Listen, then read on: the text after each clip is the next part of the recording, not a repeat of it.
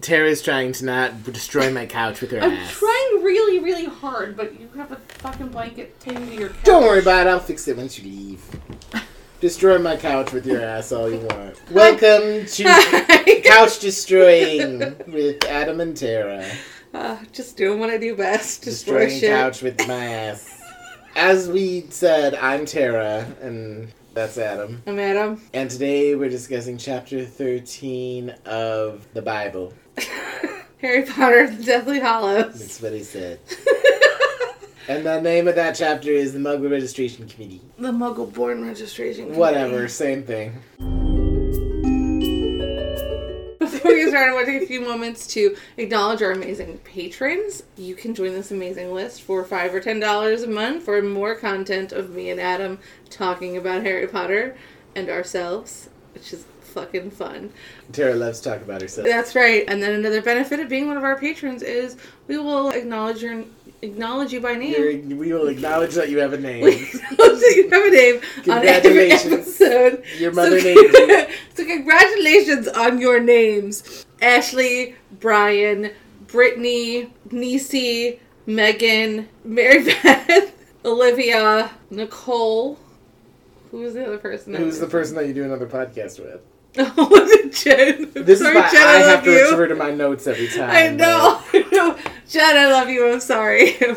Jen, you were Tara's least favorite. Congratulations. She knows that's not true. I always try to do it in alphabetical. I need the notes. Imagine once we get 200 patrons. What will we do? Really fast. You could be on that list, and I will eventually remember your name when I say it. I won't. I need to write it down. And if you do join that list, you get to hear us play a game this week that was new for us. A new game! Yeah, we did pretty well. We did great. That was rigged. Who won and lost? So, at chapter 12... Yaxley lost. Yaxley lost, because he exists. And the winner...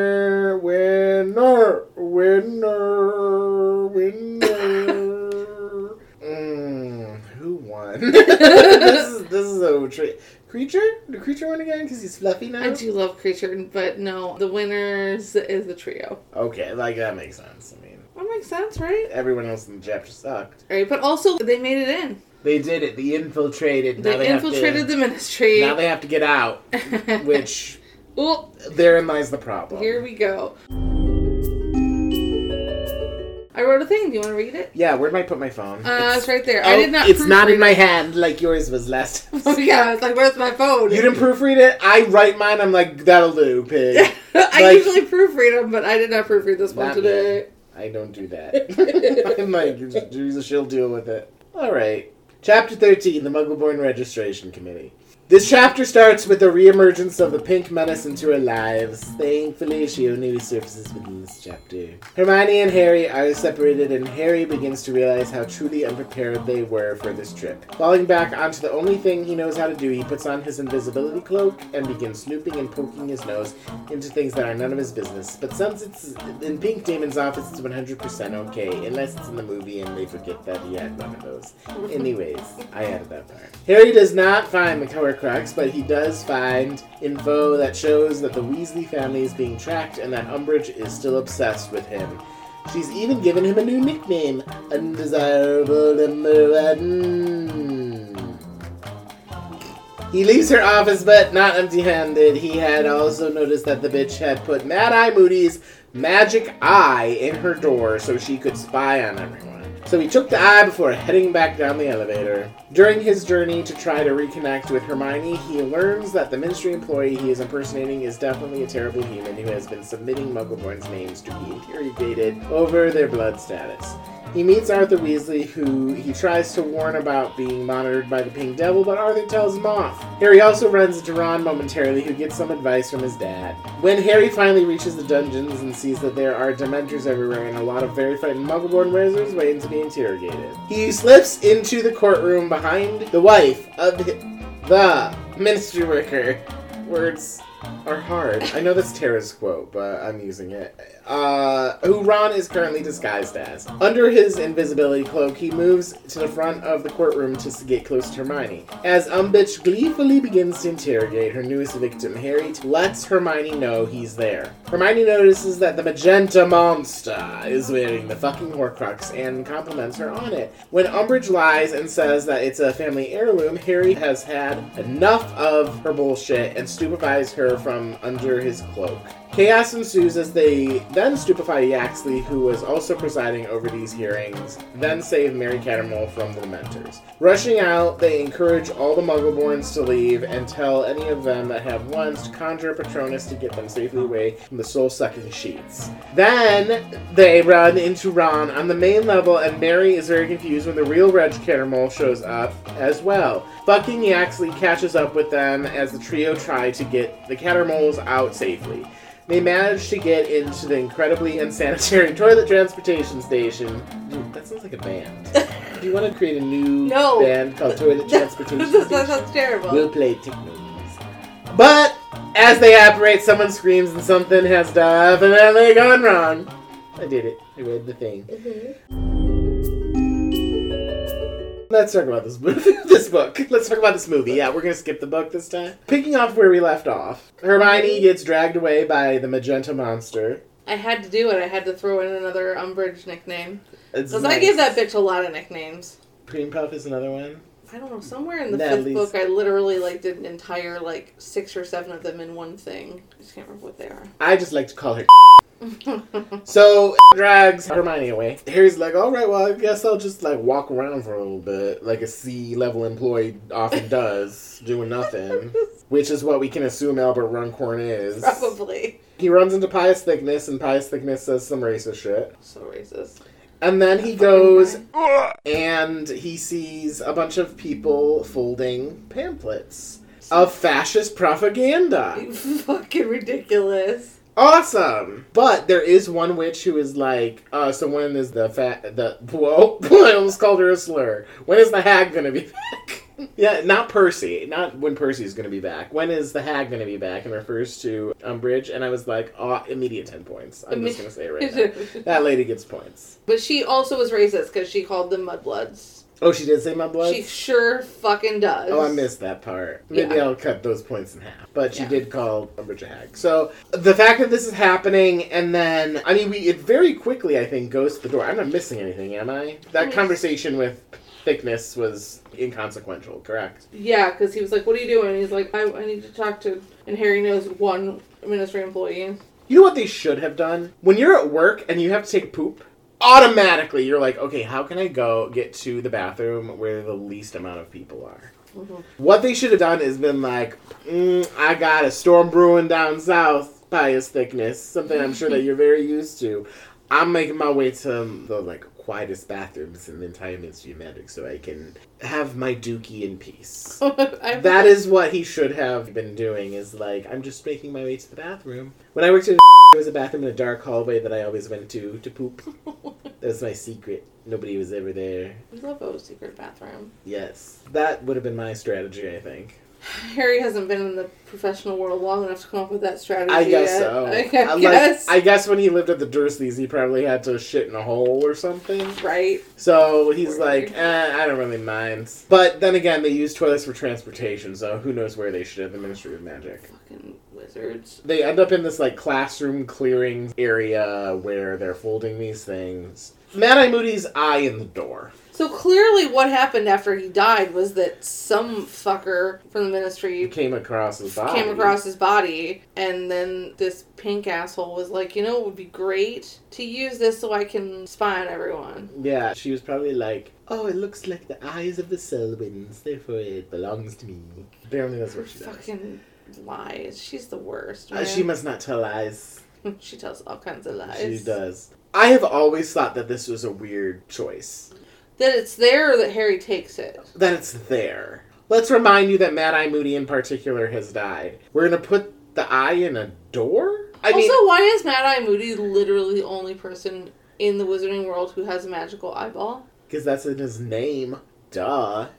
His name is Mad-Eye Moody. Definitely not Alastair Moody. Are there other Mad-Eyes out there? I'm just saying. Is he the only wizard in the history of wizards that lost an eyeball that used a magic eyeball? Probably not. Well, then. Maybe he's the only one who uses a magic eyeball. The rest of them have a marble there? Like, what? But, like, if you're going to spy on your fucking people, why even use the eye? Like, just use the... Because it's connected to a telescope on the back end. Yeah, I know. The whole premise of it, like, what is the significance? Why do we need to use that? Is it just, like, the shock value? Fascist propaganda being folded outside in the hallway, that's not enough for shock value? We need to have an eyeball on the door? Yeah, I don't quite understand it. I mean, later on in the chapters, they're like, oh, there was a hole in the door or something, and that's how they know they have intruders. Usually when there's a hole in the door, it means something else. You know what I mean? Obviously, he takes the eye. Does he use it later? Is that why? No, he buries it to give Moody some kind of burial later. I mean, know, it's nice. Like, respected, nice and shit. It just seems like a weird choice. Like, let's put this eye on this door. Did it need us to hate Umbridge even more that she took some dead guy's eye and put it on her door? Yeah, I don't know if Fresh Tar thought that, like... Fresh Tar! You've called her that before. Have I? Well, I'm calling her that again today. What's another awful smell? What about clogged drain? Oh. Clogged drain. I wonder if... Clog Drain thought that was a important thing to, like, try to feel like there was closure there. Maybe to her that it was, like... They found the body? Right. Like, maybe she thought that was something that the fans and the readers would care about, knowing whether or not the body... I don't know that I ever missed it. He fucking fell... He fell to his death. Fine. They go to try to find it, like Bill and I think Lupin, and they go to find it, and then they didn't. And I think that's all the closure I need. I think so too. If it was a death that happened, like, secondhand, like if somebody told us that, oh, Mad-Eye Moody got COVID, like we had said in the previous thing. Like, why do we? Yeah. Then I guess it would be like, okay, well, and then. The Ministry took his body, so Umbridge did his eyeball. I don't know. Yeah, that is a choice I always was just like, what is going on here? Whatever, it's neither here nor there. He uses the decoy detonators to distract and so that he can, like, slide into the office. It is important to note that, like Tara said in her thing, that Harry is using his invisibility cloak. He is using his invisibility cloak. Because still, I mean, if you're trying to sneak into an office, it doesn't matter who you are. If someone is going to notice, somebody's going to notice. I like that he uses the invisibility cloak because we'll talk about the movie soon. Yeah. And so when he goes in there, there's a few things of note. First of all, of course, he tries to find the locket. He tries the Accio spell, which, you know, like, shot. Now, I do think, in this moment, it's like, okay, well, what are they going to do about this at this point? If she has a locket, a piece of jewelry, isn't there, like, a greater chance that she would have it in her home? Yes, I think But what are they going to do? Right, I think that this... They have to start somewhere, is really kind of what I was thinking. That they know where she works. It's possible that she might have it. Luckily, she does have it on her person when they see it later. But, like, if she had just, like, kept it at home, what would they have done then? Think about the possibility there. Like, if she left it at home, imagine that they hide in her office and then they knock her out or something and, like... somehow have to... I don't know. Obviously, right. I'm, like, really elaborating here. Thank God we didn't have to do that. Yes. It's very...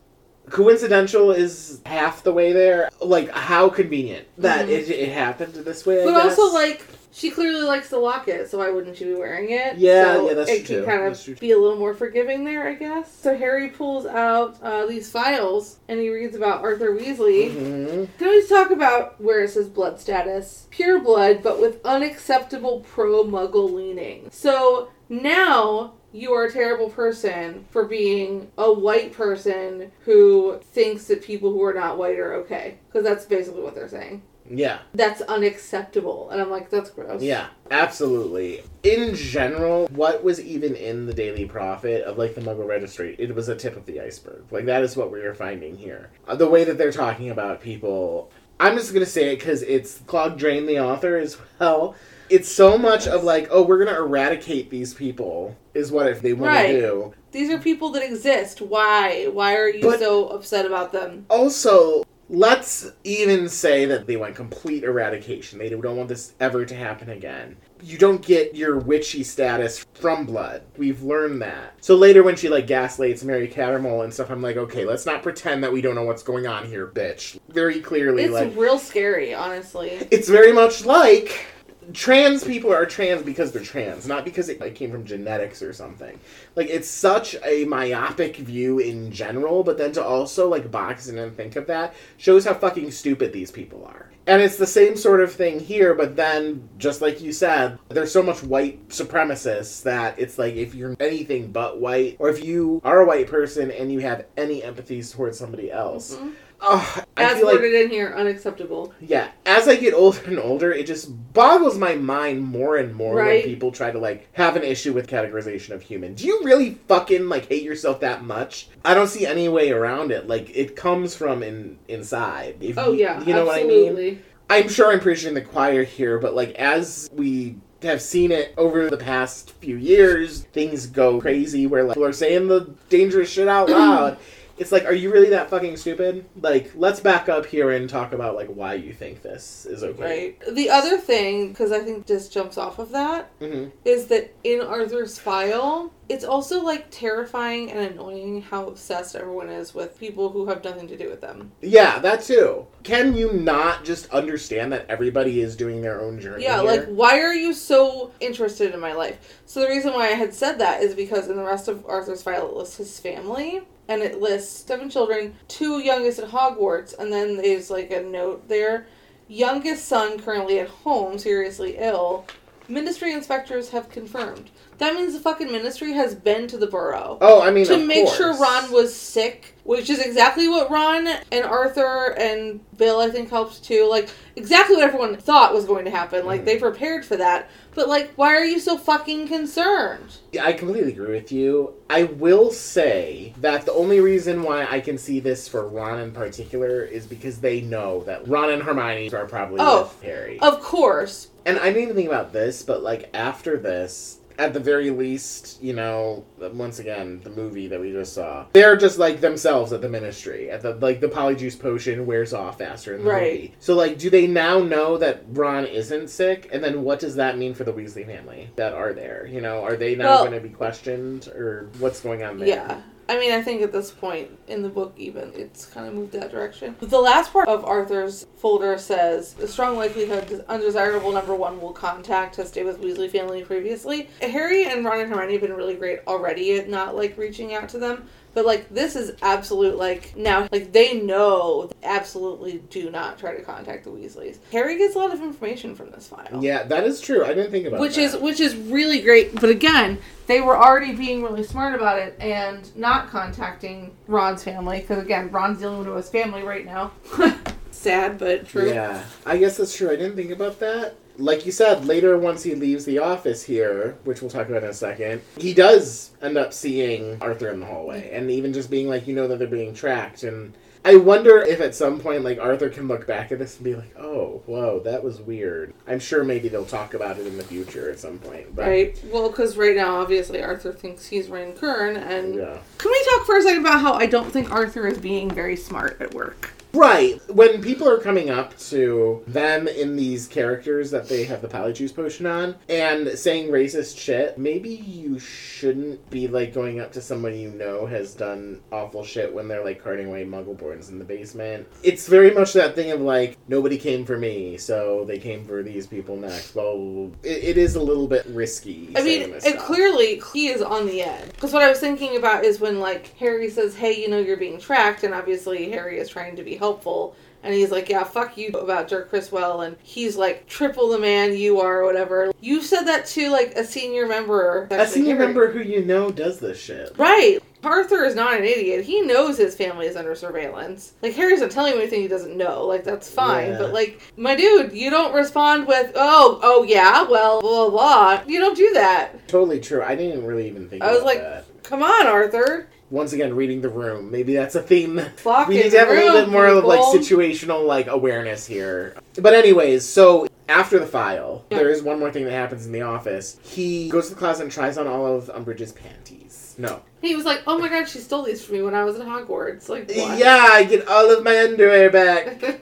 No, he sees Dumbledore's biography. Now it's done. Rita wrote that thing and published it pretty fucking fast. Just as he's going to go look at it, and I don't think he even like opens it. It's just he does. He opens it and he sees a picture of Dumbledore boy, and he goes to look at the caption to see who this guy is. And it's actually Grindelwald. But he doesn't see that here, but it is Grindelwald. Yes, because at first I was like, oh, it's him and his brother. And then I'm like, whoa, no, this is some gay shit. And then, boom, Yaxley comes in, or someone. Thicknesse, yeah. Yeah, it said, Harry wondered if it was a young doge, but before he could check the caption, the door opened. He puts that cloak right on just in time. He sure do. He's real good at putting that cloak on. Yes.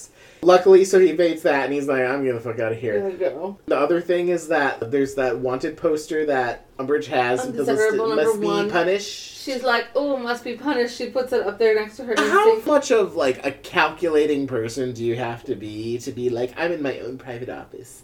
I'm going to put this person's poster and put a little post-it note on there so I remember. Come on. Man, we already know you're obsessed with Harry Potter. Exactly. So then that's when he kind of escapes and gets out of there. He takes Moody's eye. And then that's when he runs into Arthur. Ron. He runs into Ron first. Okay. There's that little thing of, warning, it's me, you idiot. Right, Ron has forgotten. Ron's clearly had a very stressful, like, however much time has passed. I actually kind of love it. He's, like, soaking wet. And then the lift stopped again, and here comes Papa Weas. Papa Weas. He's talking to Wakanda. Wakanda? He says, oh, yeah, there's somebody named Wakanda. Yeah. And I was like, wait, that's from Black Panther. Right? It's just like a random, like, witch that he's talking to. Yeah. That's right. An elderly witch whose blonde hair was teased so high it resembled an anthill. Needs to work on her hair. Maybe it's the fashion in the Wizarding World in the 90s. Could be, yeah. It's like the beehive. Right? The anthill. One other thing that I said, and it's just like, you know, personally, like, the urge to destroy these files. Now, one thing that I have noticed, and I think it all goes to shit, because later on this happens too, but they're trying to preserve things in a way. Skipping ahead, when they stupefy Umbridge, and they take the locket, Hermione's like, wait, I need to replicate it, just in case she wakes up and she's like, what the fuck? I'm like, alright, we're not trying to fool anyone here at this point. There's gonna be some evidence. Here we go, we took the eye. She doesn't know that, right. But part of me is like, if you're going into the ministry, I don't necessarily want to, like, draw attention to myself, but I would try to be like, okay, like, let's do the most that we possibly... I would be like, can we take these files? Can we stash them? In the actual book, I think he's going through a filing cabinet. If you take a few files out of there... If she goes to look for them in the future, she might not be able to tie it back. She might be like, oh, where did I put that? Is that over here in this tray? Blah, blah, blah.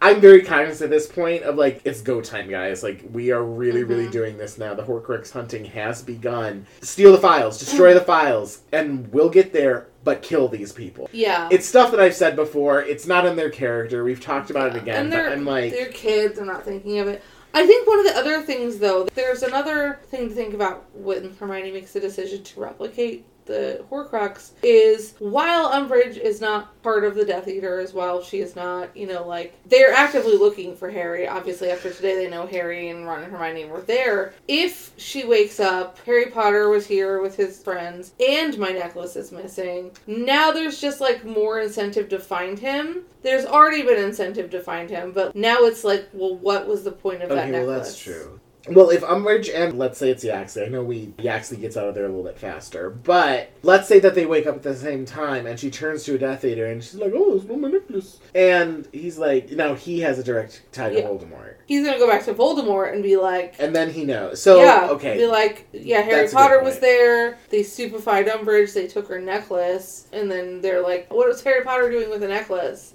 He wants to be pretty. Yeah, Harry, you're pretty without jewelry. Don't worry. You're pretty all by yourself. You're very pretty. Thing. Eventually, that would get back to Voldemort, I think. That is true. So I don't know that that's how Hermione was thinking. I think she was just on, like, a very base level, but she could be. I mean, also that base level leads back to covering their asses. I mean, what you said, like, I would not have thought that, but I think that's true. Like, you need to, at some point, have a little bit of that secrecy. Talking about, like, the eyeball, for example, that's one of those things where it's lost on me. Like, what is the point of this? Mm-hmm. But that, at the very least, I can kind of see it. We see Wakanda and Arthur. Like you said, Arthur kind of talks back to, oh my god, now it's all the A names. It was the G names, it was the H names. Right. Arthur is talking to Albert in a way that he probably really shouldn't have. And then, if I'm not mistaken, they're like, okay, we gotta go down into the basement. Ron's on there with Mr. Weasley, and he's like, why are you all wet? And he's like, Yaxley's office is raining. And Papa Weasley was like, did you try this one? Because it's happened in other offices. So Ron was like, thanks. And he almost called him Dad. And I'm like, oh, Ron, that has to be so hard. Like, 100%. It has to be amazing to be like, oh my God, I see my dad and he's not hurt. Yeah. But, like, so hard, you know? I almost wonder, like, what would have happened if he would have been like, hey, Dad, it's me, it's Ron, I'm here to... Like, if he had done that when he had the chance, what would have happened? Like, could Arthur have been like, hey, I got an easy way for you to get in? I mean, I know why they didn't do it. That's extremely risky at the same time. What if he thinks that he's not telling him the truth? Right. Or what, like, there's so many things that could have gone there. It does make me wonder, like, in the best case scenario, what if he was like, oh, you guys are trying to get down there to Umbridge. Let me take you a secret way. Or whatever. That would have been kind of interesting. They do head down there. When I was reading, we get to see Percy first. Oh, we get to see Percy very quick. Remember when we were talking about holes in the walls? That's where we see Percy.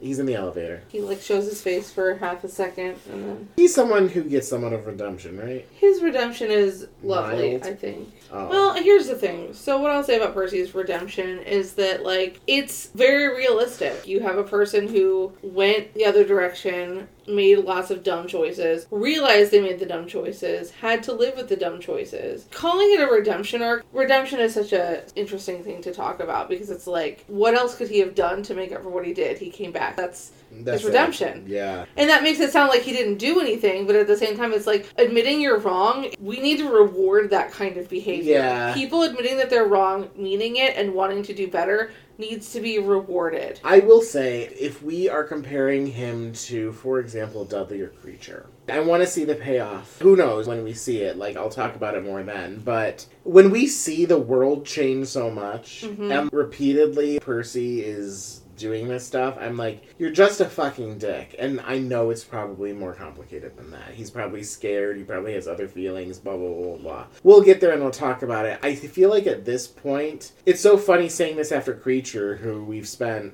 most of the series calling a dick when he's there. And then he has this huge redemption, but, like, it's gonna be hard for me to get at the end and be like, okay, Percy's fine now. Who knows? I reserve the opportunity to change my mind. So they go down there, and again, they did this in the movie. I'm just going to say it now. Like, even as they're going in, they're, like, dragging someone out, and they're doing it in the book, too. Yeah. And what you don't really see in the book is, like, all the people waiting. I do wish that we would have kind of seen them be like, okay, you're free to go, use your Patronuses. Well, that's because they all fucked up the ending of how they left in the movie. They totally did. Again, we'll talk about it. But they go in and... He doesn't originally realize there's... Dementors. The other's whores. I didn't realize that there were... Whores. There's so many whores. Soul-sucking sheets.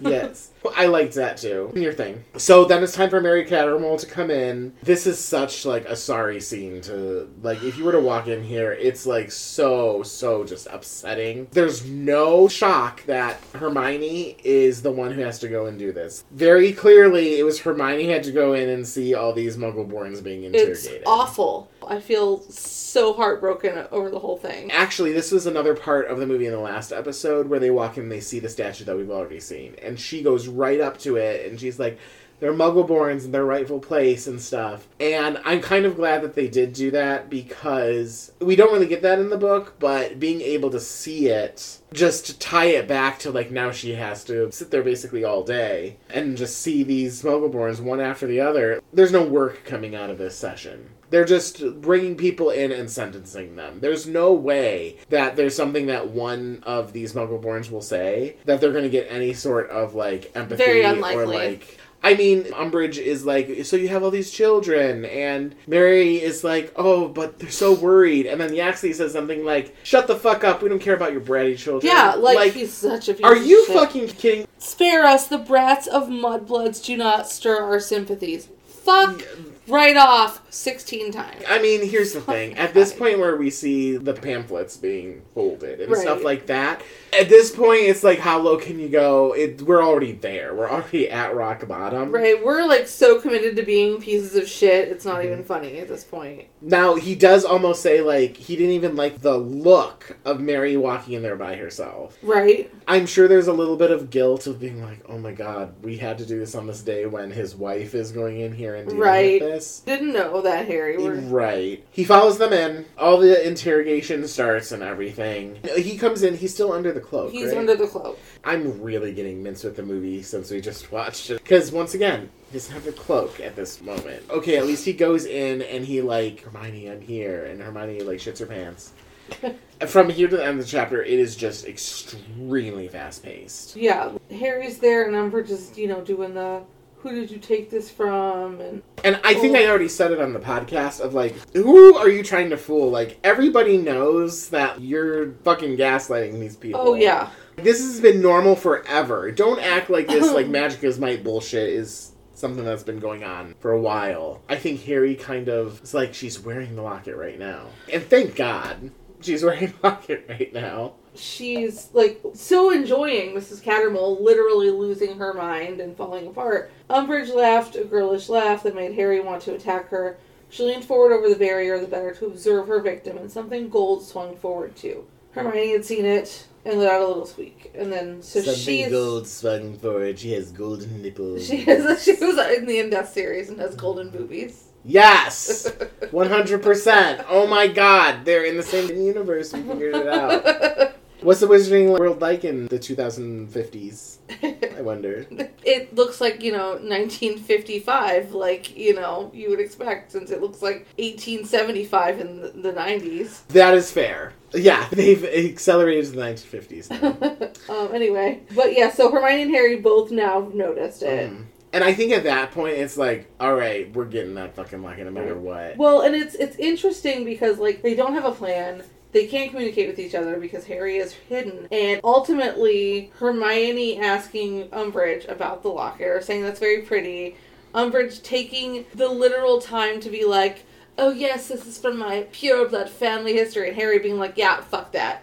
Which is funny because in this chapter at some point, it recognized that Umbridge is a half-blood. Umbridge is a half-blood, yes. In this chapter, I can't remember when it was, but at some point they point that out, so automatically you know that she's fucking lying. Right. Obviously, we know that that's not the case with the locket, just in general, but what I found interesting is you had said that in the last recording session or something, that it's Selwyn is the name. There are Selwyns in Hogwarts Legacy. Oh. There are, I think they're called Unforgivable Foes or something. They're like some of the biggest boss fights. And one of them is called Selwyn. And you have to kill Selwyn. And it's like, so even if she's telling the truth about her heritage, even if the locket isn't from that, we killed one of Umbridge's ancestors. Well, she's definitely probably, I think, related to them still, but, like, they're purebloods, she is not. Yes, yeah, exactly. Like, at some point, one of them... So, like, Harry's dad is a pureblood, he is not, you know? Yeah, yeah. Well, technically, would Harry be considered a pureblood? Because both his parents are? Because his mother is Muggle-born. So, anybody down that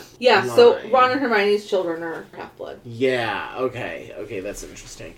I think unless you are literally from an entire line of pure bloods, I think that you're not pure blood. You know, but I don't know. At some point, too, they even said, and I feel like it was Hagrid who said this, maybe it was actually in the second movie, Hagrid had said something like, when Draco calls Hermione of Mudblood, something along those lines of, like, almost everybody is at least half-blood at this point. So the fact that they're obviously going over against Muggle-borns now, their propaganda says things about how it's pure blood that we're going for, an all pure blood society. So it's like, again, like I said, well, they're coming for everyone. What does Umbridge think is going to happen? Eventually, yeah, we can't just be purebloods. To have a society, you can't get rid of all these people. Like, that's the majority of your society. Yeah. What's going to happen when, like, again, in the second movie, I can't remember if it happens in the book, Tom Riddle says something along the lines of, my stupid Muggle father, or something like that. There's probably information out there that can show that Umbridge, you are a half-blood. So when they start coming for half-bloods, what are you going to do? Anyways, they get the locket. Yeah, so Harry's like, fuck this, let's go. They get the locket. And they keep each other safe from the Dementors. And they bring Mary Cattermole out. They say, go free Muggle boy. Go, and then they run into Ron. Then they run into Ron. I read the end of this chapter so fast. I mean, it's like a blur. At some point, Mary Cattermole sees Ron, and then real Reg comes in and is like, which one is my husband? Well, first of all, she's so fucking confused since Harry... Well, right. Well, because Harry's fucking Rancor is the person who, like, turned her in, and then she's like, but you know, you're letting me go. So she's confused. She sees Ron. She's like, this crazy thing happened. He let me out. And then she's like, why are you all wet? And Ron says, water. And then he said, Harry, they know there's an intruder in the Ministry. Something about a hole in Umbridge's office door. And see? Then, holes in doors. Holes in doors. Percy's been around. And then Hermione's like, yeah, we gotta get the fuck out of here. But they have a little bit more time. They at least get up there, and the news has... somehow gotten to them to shut the fireplaces. And somehow at that point, they're like approaching the fireplaces, and that's when he actually... Well, that's when everyone tries to stop them, and Harry is the one who's like... Open them up! Yeah, Harry's like, let everyone go! And then they're like, what? And he's like, I'll have your family's blood status questioned to try to get everyone to safety. And Harry finally uses the big scary body he's in right now to scare people. Exactly. They get back into the bathroom, which is a weird thing to say when you're leaving work. Yaxley's on their tail, and then they operate out of them. Yep. And that's how the chapter ends. When we get to the movie, I'll mention this too, but holy shit. Mm-hmm. This is a stressful this chapter. So stressful. I mean, it went so fast that I was just like, I have to read it fast. The pressure here is like, we gotta move. You're like, I'm stressed and I'm only reading about it, so... Like, these conversations that they're having with, like, the Cattermoles and stuff, I'm sorry, no, we need to be running. Tell Mary, like, you gotta get out of there and be like, I'll see you at home, bye, and get the fuck out. Well, let's take a minute before we go jump into the movie and play a game. We're going to play Ronnie and Suzanne. Oh,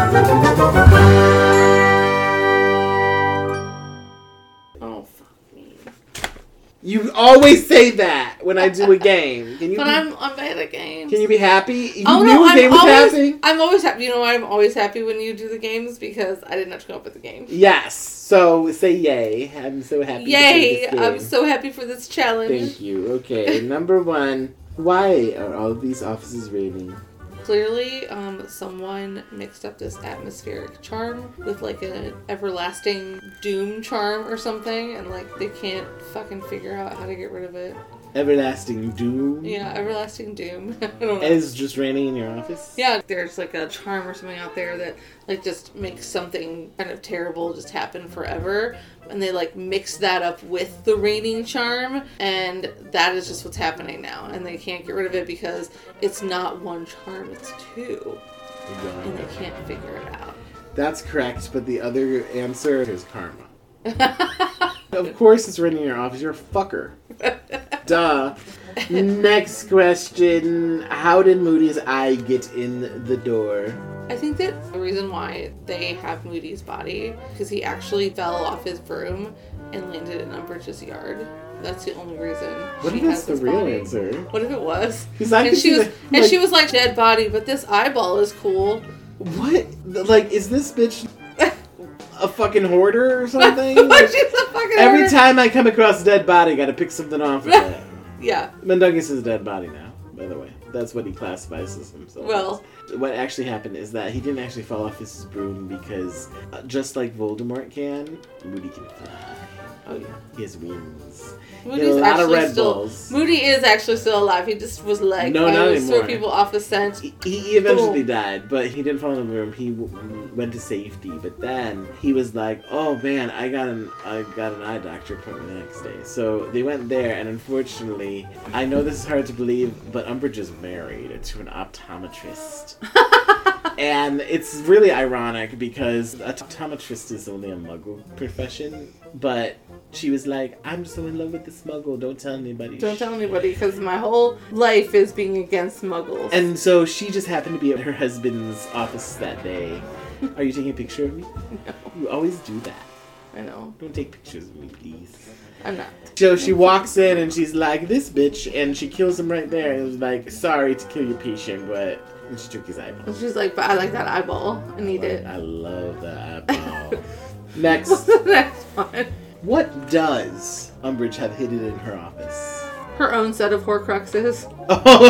That is the real answer. That's not a wrong answer. That's really true. What are her Horcruxes? One of the sugar bowls that she used to put the truth sugar in. The truth sugar. The special quill. Uh-huh. And... one of her cat plates. One of her cat plates. Oh, and a bow. Definitely I was going to say bow, too. Yes. She only has, she is only at four. Yeah, she only has four. She isn't quite to that level. That's why she's still alive. Because, you know what? Let's pause for a minute. Is that bitch not dead? Yes. I said this to you when we were watching the movie, too. So this tweet, yes, we'll be back to the game in a moment. At this moment, I'm like, kill them. This is the moment to kill Umbridge, guys. Like, if we never get an Umbridge death, we still don't get an Umbridge death in this book. This was the time for it. I'm sorry, but if you killed them, then... kill the bitch. You would have only had the issues of the Dementors, and you would have gotten out safely, right. And Ron wouldn't have splinched. Spoiler alert. Anyways... Actually, what is hidden, we already talked about it, and it's all those glory holes, because she needs them. She needs a lot of glory holes. People are always sticking dicks in her office. She's always just so hungry. She wants to suck them all. And, like, Percy is... we only saw Percy there because it was a reminder that Percy wants to be Umbridge one day.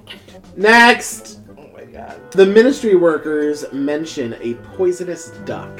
We didn't really talk about it, but tell me about that. Tell me about that poisonous duck. The poisonous duck, everyone thinks was like some joke or something that someone like slipped upstairs, but it's actually an animagus. Who is it? It is the person who was in Umbridge's position before Umbridge got it. What? Hi. Well, actually, that's what I usually am. The old position she had. Usually on Sundays. The old position she had to Fudge Packer. It was the person who was in dick sucker to Fudge Packer? Yes. The person was... so it's Percy. Percy's an animagus. Percy was still in school then. He was still sucking Fudge's dick. From the moment he was like, I need that Fudge dick in my mouth. Okay. That is... I didn't get to finish that, but I don't remember what I was going to say. Okay, well, we collaborated because we're both correct. Good answer to us. High five. Poison duck animagus. Sorry, I know we're both kind of sleepy right now. Next and final question. What happened after everyone was freed? What happened? What do you mean? Like, what happened? When everyone was freed, what happened? What's the next step? All the Muggles, they go home. They get locked in? Like, what? No, they all get out. But then what happens? How are we going to get these Muggles back up in here? You are rubbing your face a lot. My eyeballs are stupid. Are you trying to take out your eyeball? Were you inspired? I was inspired. Wait, so hold on. Do they get out of the ministry? They do! Okay. They get freed! And what happens? Well, after they get the fuck out of the ministry and they all get away safely, there is a secret society that has been formed by some random, probably half-blood wizard that we have not met yet, and it's around the corner from the ministry because they know that's where they're interrogating Muggle-borns, and they have a expansion charm on this tiny-ass building, bring all those peoples in and get them prepped, and then they give them new identities and send them to other countries to live with other magical peoples. Good. That is really good. However, you forgot the very important detail that before they got freed, they all went in and they all trampled over Umbridge. She's no longer known as the pink bitch. She's known as the red bitch. The red bitch. Because just like the Chamber of Secrets paint, they had a long time trying to clean up that mess of that pink bitch's dead bloody body after all those Muggle-borns trampled over her. She'd be fucking dead. Why doesn't she die in the series? Why doesn't she die? It does say that when Harry revives her, she hits her head. But that does not say she's dead. And that is not okay. And I'm sorry. If she dies, I don't need her to die from a concussion. She needs to be trampled. But I need it to be very, very, very dramatic and very painful and gory. As somebody who does not like gore. Anyways, let's talk about the movie.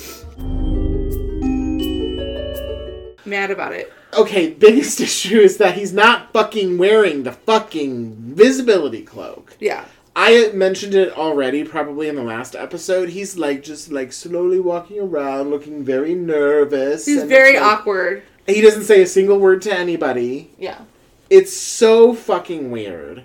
I will say, some of the details really do piss me off, but when he goes into that clearing where they are folding the pamphlets and stuff, It's all very good. He goes up to the door and stuff. When he sets off the decoy detonators, he just, like, slides right in. But, like, again, when he leaves the office, and, like, this is when nobody's checking in on the office. Pius Thicknesse does not come to the office. I don't know if Pius Thicknesse has a single line in this book. No, movie. I don't think he does.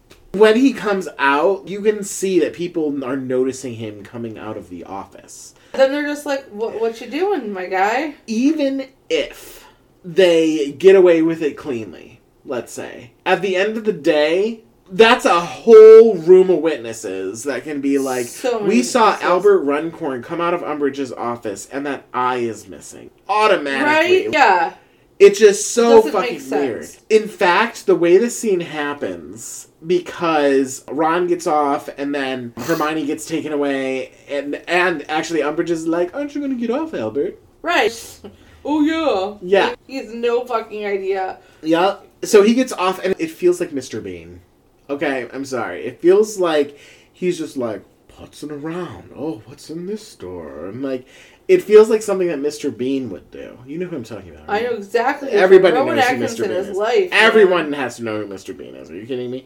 It's very, very Mr. Bean, because it's like this, and I guess that's how it's written in the book, too, but it's like, oh, okay, they're gone. Let me just see what's over here. Oh, I fuck around a little bit, and I go back, and I go right back into the elevator, and there's Ron again. It's so bizarre. It is. I know what you're saying. It definitely is like, wait, hold on. It feels out of place. And honestly, the files are cool. I'm glad that we get to see the files. It shows that these people are being tracked and that, like, they have Moody crossed out. They have Sirius crossed out. Those are a little, like, sad. Yeah. And then they have the actor who's playing Runcorn playing Harry. They have him really, like, react emotionally to that. I was like, I don't dislike that. I like that part, too. I do agree. So that's, like, the purpose of that scene.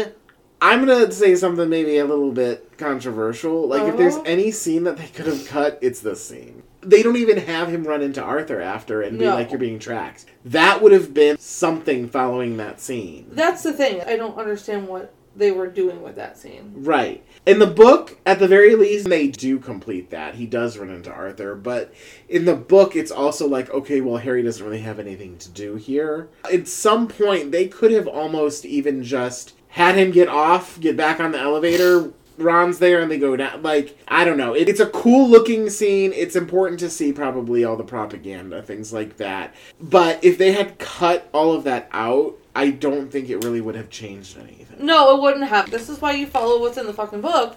Because in the book, obviously we get that whole scene, but in the movie, it's clearly being used as a passage of time for Harry to do something different than Hermione before he goes down and finds Hermione. Yes, yeah. So Hermione and Ron are doing things, but Harry is just awkwardly... Right, is Mr. Bean. Very. But, like, obviously in the book, he's doing things. He even picks up Umbridge's telephone and goes, hello. So he meets up with Ron. They go down. Like I said earlier, there's a Muggle guy who's like, my father's a wizard. He actually worked here. Oh, yeah, they're, like, dragging him out. Like that, because that happens in the movie. They go into, like, the little chamber without really knowing that that's the, like, interrogation chamber, because there's no Muggles waiting. Nope. And both of them go into the chamber. And while that's happening, you said that Mary Cattermole, the actress, is someone who does stuff. I don't know. She looks familiar. I want to look her up. She is kind of sitting there, and she looks over, and she sees Reg. Yeah. And Harry takes the only moment to be in character as Albert Runcorn. I say Harry because it seems... Right. Here's the thing. Even if the actor who's playing Runcorn as Harry, or however you want to say it, it's still being played, I think, in a good way, because it is very awkward, and it is very, like, nervous and stuff like that. But he kind of pushes Reg Cattermole in, and Umbridge is even like, thank you, Albert, or whatever. Yeah. And at the very least, I'm like, okay, that's something. Like, right, but still, what was the fucking purpose? It's not an actor thing. It's kind of like the characterization. Yeah. That's what I'm trying to say. No, but I know what you're saying. So they're all in there. They look up and they see the locket. On the Albert Runcorn actor's face, you can see that he's like, okay, here it is. And he looks like furious. And then my biggest issue is that then the Polyjuice potion starts changing back to themselves. Why would you do that other than to try to create tension for the audience? That's the only reason, because then, when it all happens, Umbridge kind of passes out, they grab the locket, Yaxley is sitting there and sees the whole thing happen. Yeah, they all know that it's those fucking kids. Once again, kill them. Perfect time to kill them. Obviously they don't. They grab Mary, they run down the hallway. You even said that Harry, like, mom arms them in the elevator. He does! They're, like, in the elevator, and Harry's, like, doing the... He's basically doing what Snape does in the third movie in front of the children. He, like, throws his arm in front of everyone. I don't know who's going to get you while you're literally on the elevator, but okay.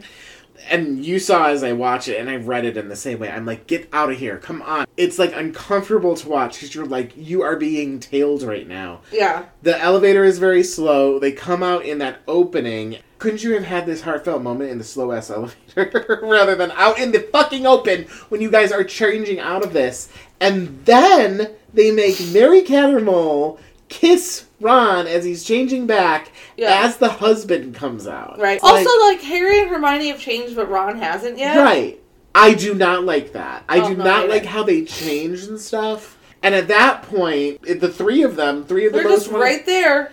There's somebody who notices, like, oh, it's Harry Potter. And then they start running. Yaxley's on their tail. He kind of, like, throws some of the posters at him. Yeah. His, like, wand technique is, like, terrifying. Like, how he, like, jabs his wand. It's just... And, like, you could be hitting anybody. Right? Obviously. Like, you know... Not at all. What I was referring to as, like, a way to get him back. And, like, you're not doing enough of this either. Like, fucking attack him. Get him off your fucking... Like, use fucking Expelliarmus. Do anything to get him off your fucking tail. But that's not how those kiddos work. The only thing that they do is, it's, like, a bunch of the posters. And the posters are all, like, whirring around him. Yeah. You know what I'm talking about? Yes, but he's clearly on such a warpath that he's just kind of like, fuck this poster. Fuck this poster. Do something. Try harder, man. Guys. Yeah, like, they are...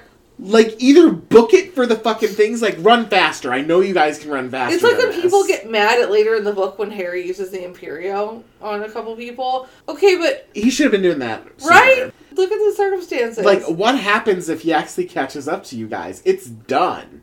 His fucking rat tail. Yeah. His fucking rat tail hair, man. Exactly. Fuck that guy. They should have, like, grabbed onto that and pulled as fucking hard as they can. And then hate him. He's actually the one who's, like, slamming the fireplace doors. There's, like, a couple who is there. I don't know if they're coming or going, but they get slammed in that fireplace. And they're like, well, I guess we're not going to ministry, or I guess we were leaving anyways. Today. Yeah. And as they are leaving the fireplace, I was like, I just need to see what happens. I just, like, and that's how I read it, too. I had to read 2 pages to be like, let's calm down, because this is so fast-paced. It's very stressful. I also don't really like how they're leaving the flu powder thing and apparating at the same time. That's a little confusing. Yeah, I mean, I think it was just showing the chaos of the whole thing.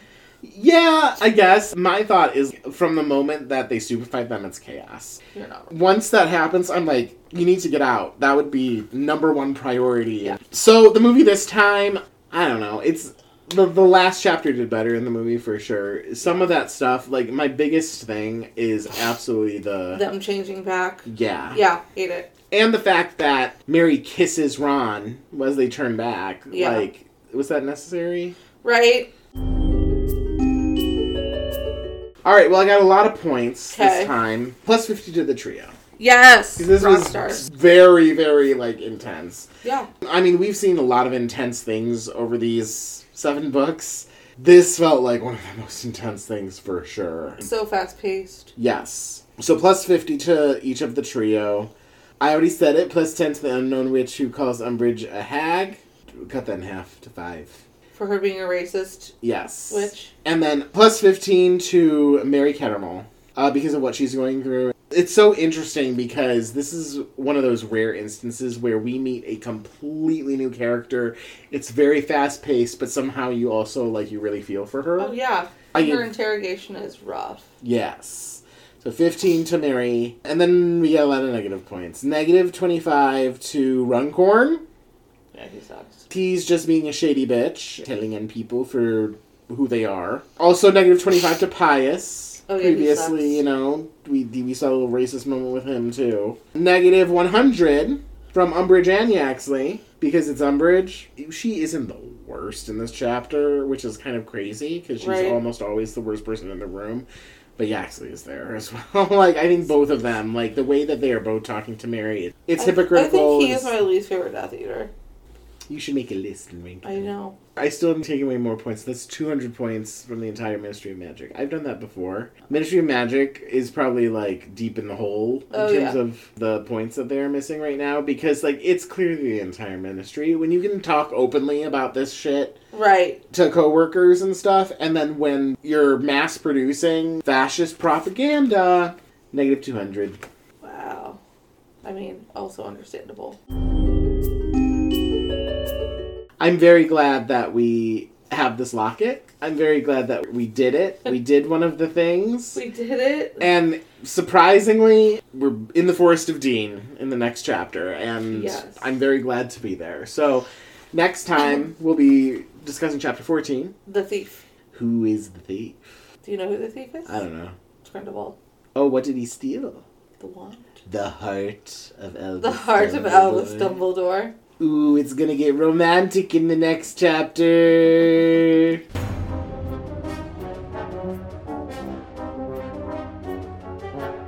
Basic Snitches is recorded and produced by Adam Bowers and Tara Corkery. Thanks so much for listening. Be sure to rate us 5 stars on your listening app of choice and share us with all your other friends who love Harry Potter and getting drunk.